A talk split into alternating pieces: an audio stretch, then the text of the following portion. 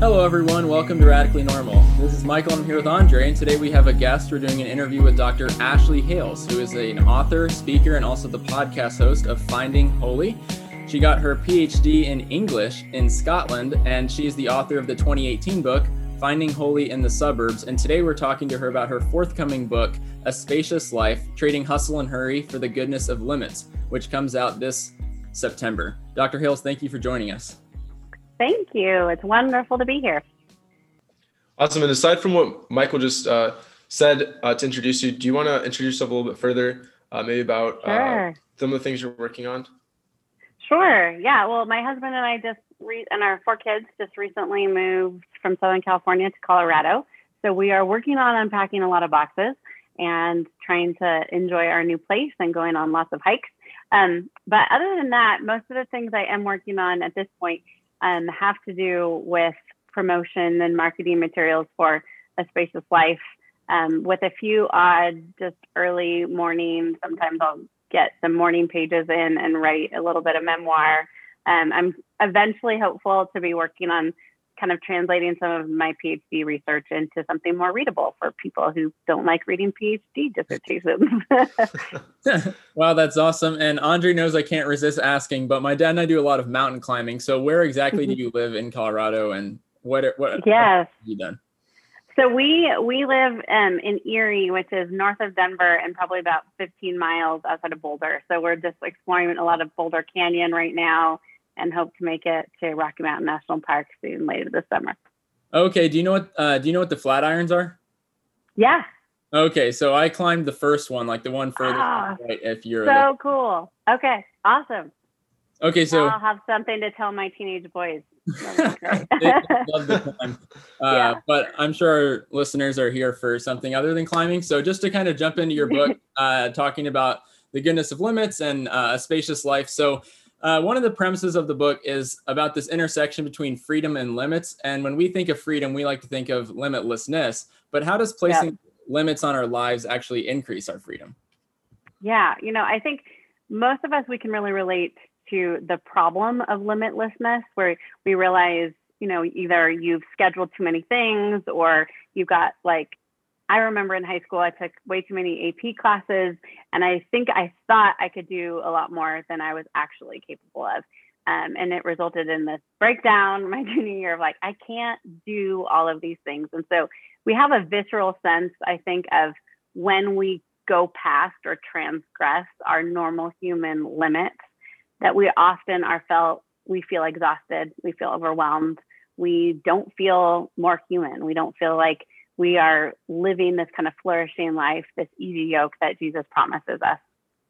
So I think we can all understand what feeling like overdone um, and living without limits feels like. But I think most of the time we still we still think in part of our soul that the way that we get to like a meaningful life, a spacious life, is actually by doing more, right? Like putting more good things on the calendar or working really hard or making sure we check off our Bible reading plans that these are the sorts of activities. The more activities we do, the more generous we are, the more we show up at church, that will actually live into this more spacious life that Jesus promises us.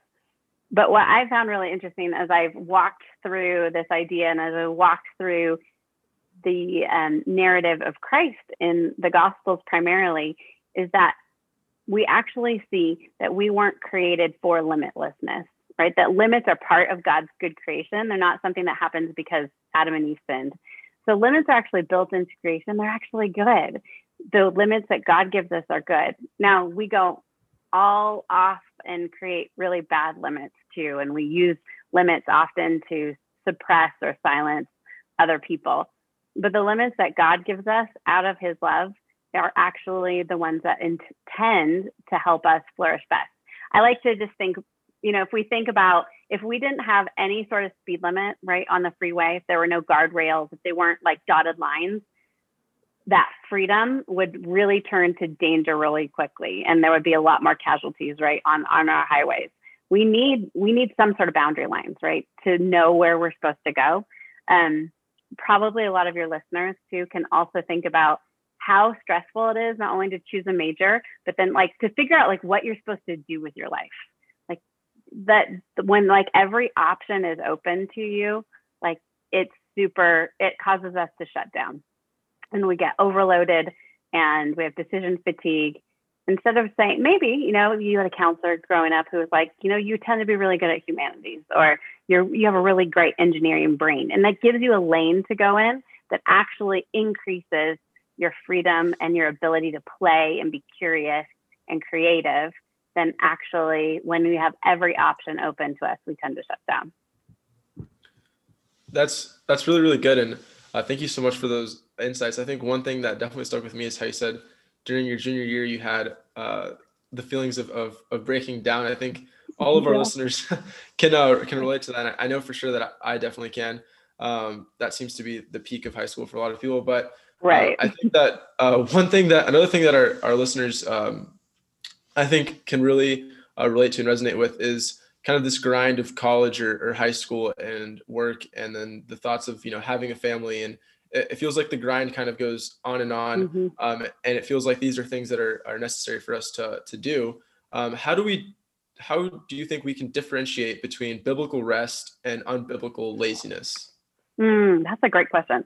Um, you know i i i have a chapter on the book about the importance of rest um, not only like a sabbath rest but also just like even in the course of our day um, how sleep is actually important. You know, it changes, it helps our bodies function as they're supposed to.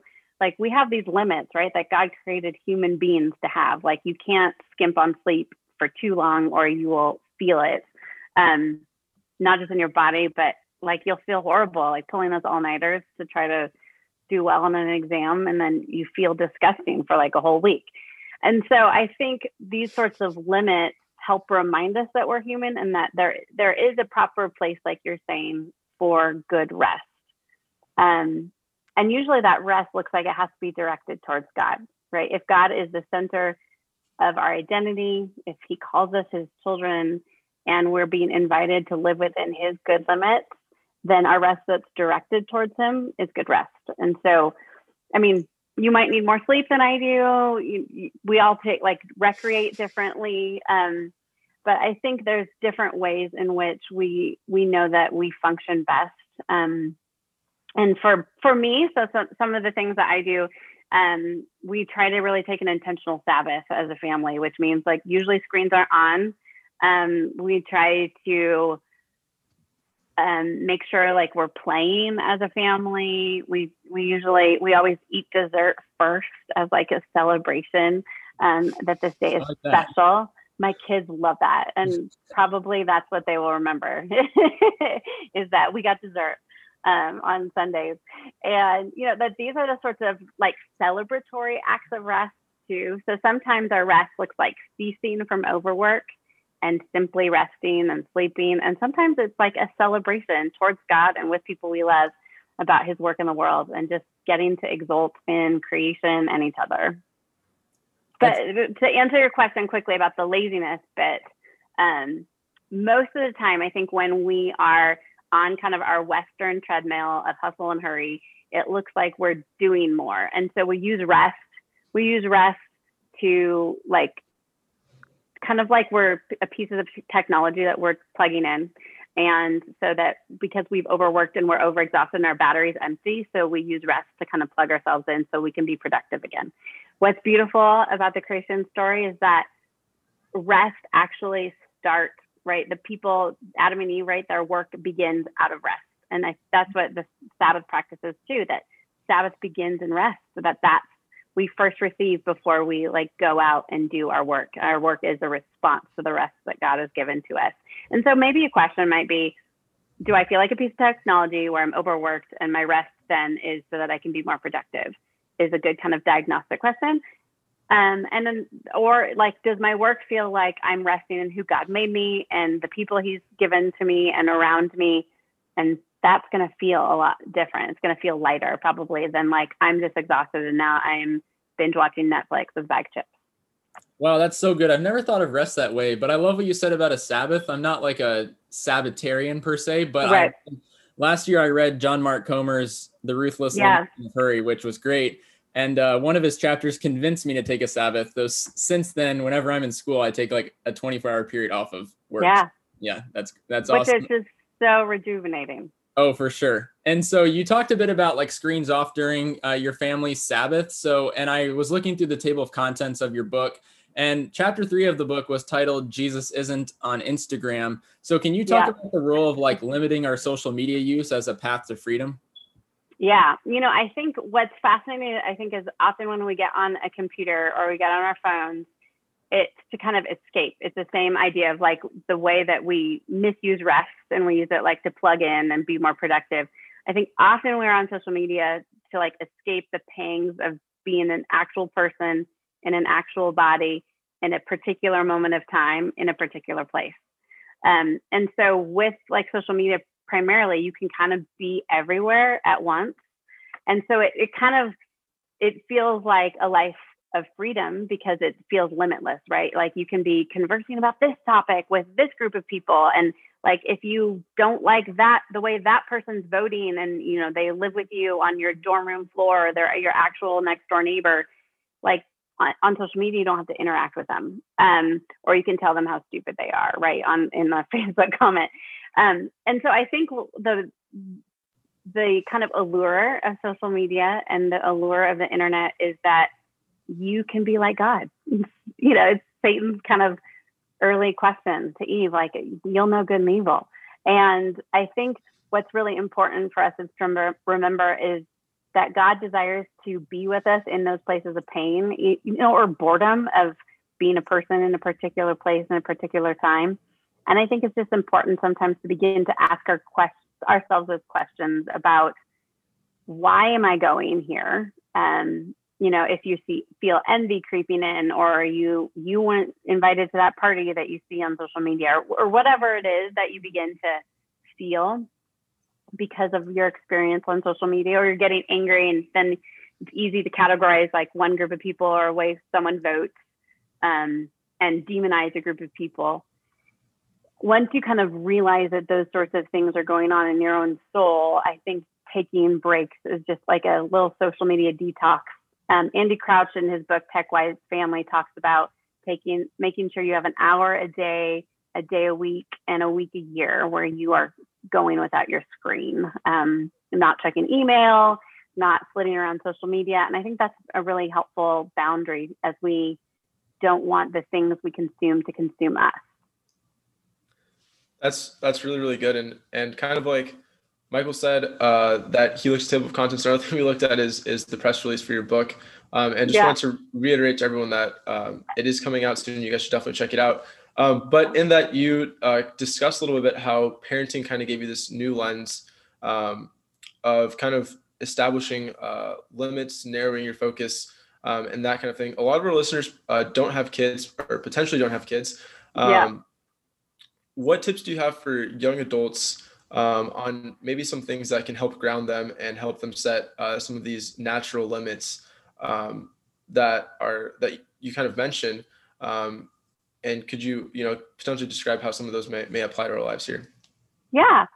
Um, well, hopefully, I think if we all learn a little bit to like live within our limits earlier, I think that would be great. I think, unfortunately, so much right of our cultural narrative is the way that we succeed, the way that you're like a valuable, worthwhile human being is to be productive, to be um, helpful to society, uh, and to like the only way we can be happy, we think, is by working harder and spinning our wheels a little bit more and achieving.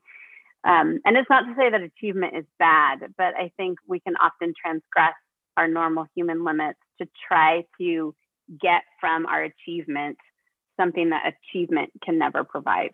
And so, what I love about the story of the gospel, right, is that our identity primarily is received, it's not achieved. And so that means we live differently, right? We live within limits. And so, whether or not you're a parent, I think a few things, even if you even just want to think, okay, like how do I structure my time?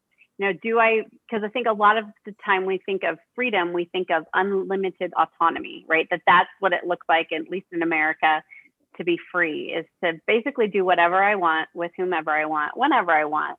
And as long as it doesn't bother anyone else, then I'm free. And so I have the freedom to kind of craft and curate my own life.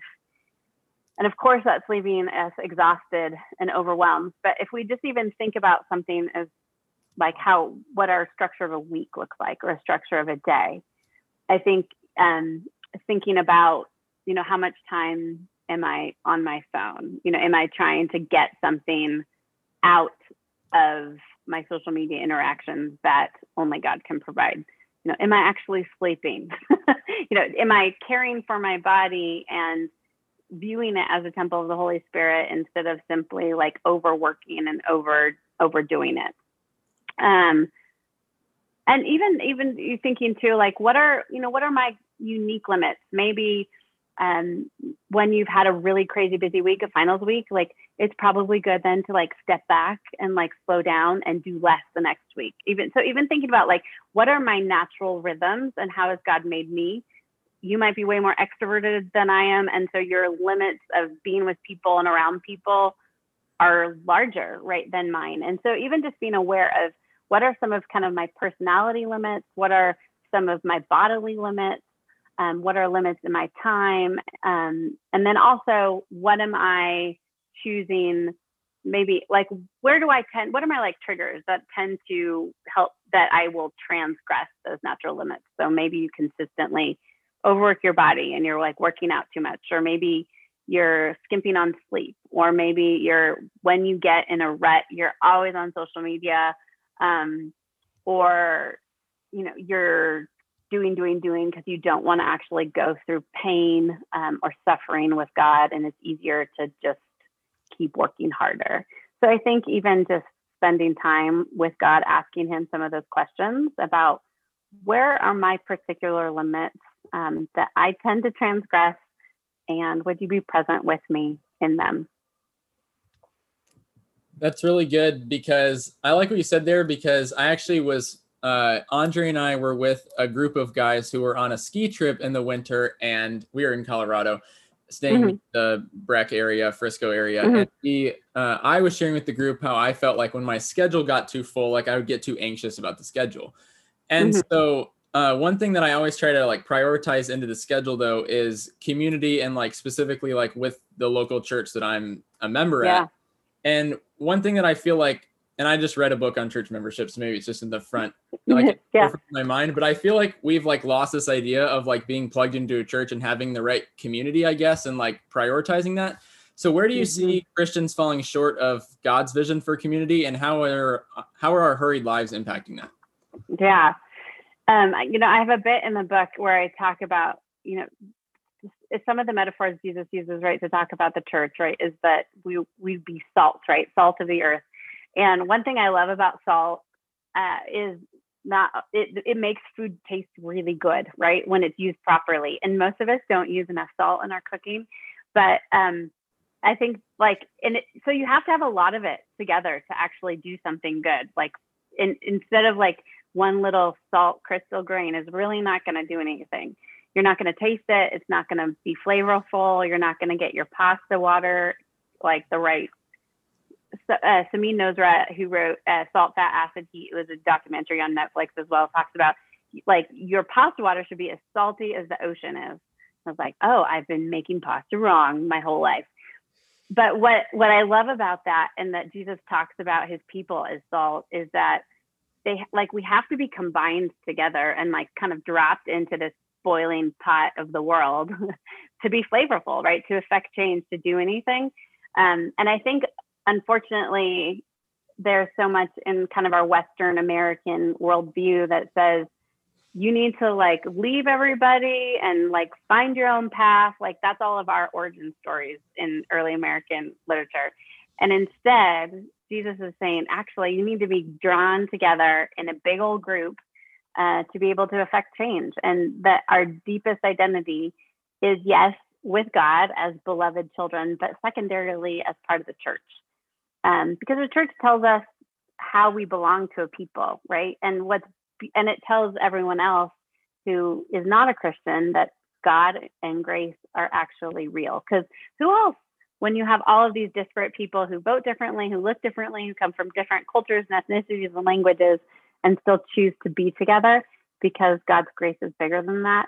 Um, so I think, yes, find a local church, dig in, be yourself, warts and all, and let other people be themselves, warts and all, and wait for the Spirit to show us what does it look like to actually live in community. We'll find ourselves a lot more fulfilled than trying to kind of curate our own autonomous lives. I agree. For sure, that's that, that's really good. And uh, our last uh, two questions are kind of just lighter questions we like to ask uh, all the people we uh, interview. Um, and we've kind of started, started doing this recently, and you have kind of given uh, a few people that uh, you've kind of given as resources that that have impacted you or that you used mm-hmm. already. but we we love to ask, you know, who's an influential person or Christian thinker, author, podcaster that has impacted you recently? Um, you know, partially just as a as another thing that uh, our listeners can go and, and, and seek out um, if, yeah. If Thanks. Um, one of my favorite pastors and writers um, writing today is Scott Sauls, and he's written maybe four or five books. And he really is trying to write in this intersection of what does the gospel say, and then like how do we live in the world. Um, he's a sane voice, he's a gentle voice and a kind voice. Um, and so I really appreciate Scott's um, kind of warmth, both warmth towards people and understanding um, our brokenness, but also pointing us to the goodness of Jesus. So he is one that I um, really enjoy reading and listening to his sermons um, online. Um, I've been reading a lot of Charles Taylor, who's a, philosopher, a Canadian philosopher. Um, a secular age yeah, right yes, exactly.